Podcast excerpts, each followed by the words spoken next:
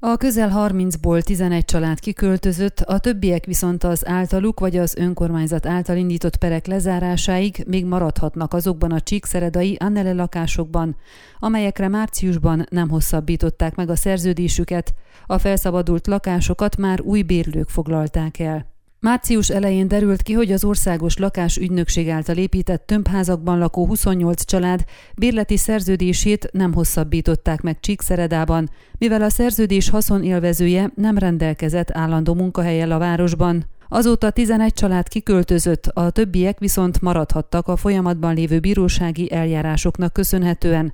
Tudtuk meg Bós Béla alpolgármestertől.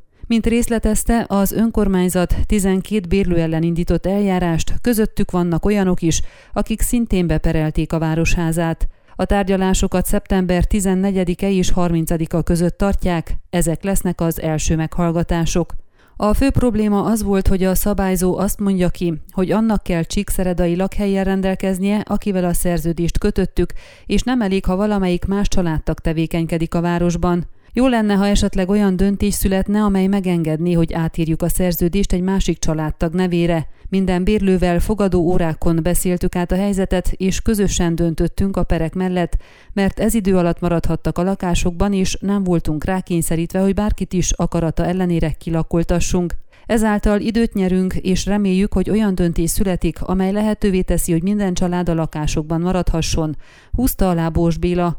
Hozzátette, a felszabadult lakások bérlését kérvényezni lehetett, a felhívás során 69 lakás igénylési iratcsomót adtak le az érdeklődők, ebből végül 59-et fogadtak el. Az új prioritási lista első 11 helyezettje már el is foglalta a lakásokat, közöttük egyébként három olyan család is van, akiknek az évelején nem hosszabbították meg a szerződésüket, de ezúttal az a családtag lett az igénylő, aki rendelkezik csíkszeredai munkahelyjel. Mint arról korábban beszámoltunk, az Annele tömbházlakások bérlésére vonatkozó feltételeket a 2001-ből származó 962-es kormányrendelet szabályozza. A feltételek közé tartozik például, hogy az igénylő nem lehet 35 évnél idősebb, nem rendelkezhet saját lakással, ahogy a családtagjai sem, és az állandó munkahelyének azon a településen kell lennie, ahol a bérelendő lakás található.